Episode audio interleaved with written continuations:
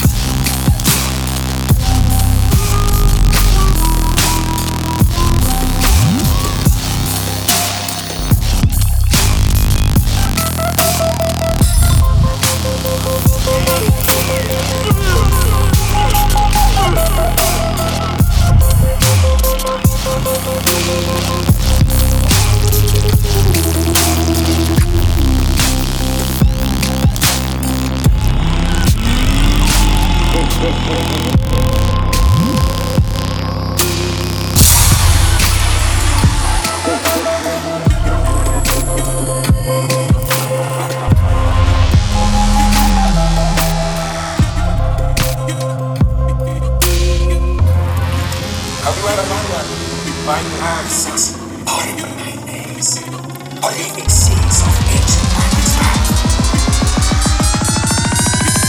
no, Mrs. Benson, nothing's wrong.